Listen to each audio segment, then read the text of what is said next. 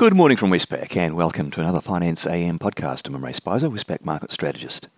In the financial markets on Friday, some stronger US economic data, uh, notably retail sales and inflation expectations, uh, that prompted markets to push Fed rate expectations even higher. Bond yields and the US dollar rose, while equities fell. The S&P 500 closed down 2.4% on the day. In the currency markets, the US dollar index uh, closed up 0.8% on the day. Uh, all the majors fell against it. The worst performer was the Aussie. It fell from 63.47 to 61.94. And the Kiwi dollar fell from 56.82 to 55.50. And the Aussie Kiwi cross slipped from 111.89 to 111.55. In the interest rate markets, we saw yields rising. The two year Treasury yield up from 4.39 to 4.52, and the 10 year yield up from 3.85 to 4.03%.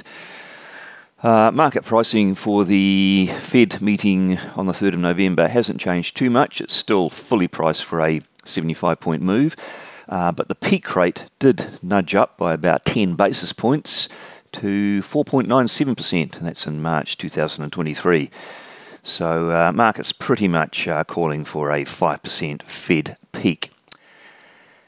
And Australian interest rates, uh, they did mimic those moves. Three year government bond yields um, rose from 3.54 to 3.65%, while the 10 year yield rose from 3.96 to 4.11%. And markets there are pricing in the next uh, RBA meeting on the 1st of November to result in a 25 point rate hike and the peak cash rate to be in November 2023 at 4.07%. And commodity markets, we saw Brent crude oil falling 2.1% to $95, perhaps some demand destruction themes coming back into play there. Uh, copper unchanged, gold down 1.3%, and iron ore up 1.8% to $96.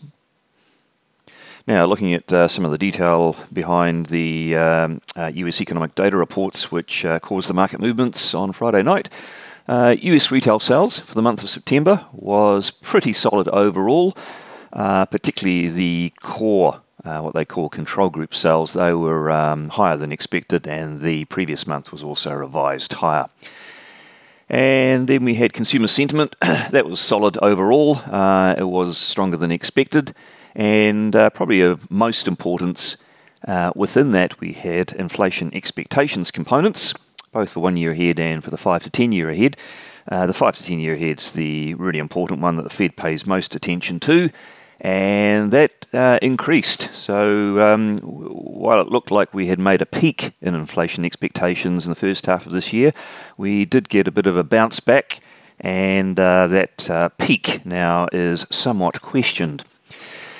Uh, we also had uh, Fed members out. Uh, they stuck to familiar um, themes that the Fed's got more work to do to fight inflation, so really not much, too much new there. Although Daly did uh, mention a target, she's looking for the 4.5 to 5% area uh, to be their peak rate by early next year. Uh, that's pretty much where market pricing is. And we had Bullard uh, reiterating that the uh, Fed's got a serious inflation problem and front loading these rate hikes is the correct strategy.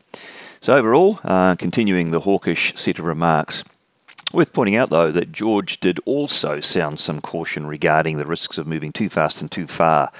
Uh, so uh, we've had a few members uh, pointing to those risks of late. I think that's something maybe worth following um, during the uh, weeks ahead. On the day, what's out on the event calendar that could ruffle markets? Uh, not a great deal uh, scheduled in terms of economic data.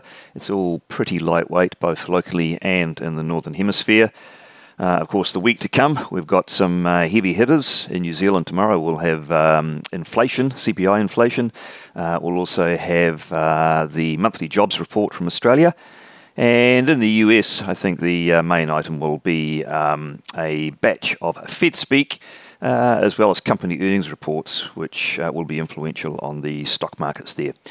Well, that's it from me today. Thank you for listening. I'll be back again same time tomorrow morning.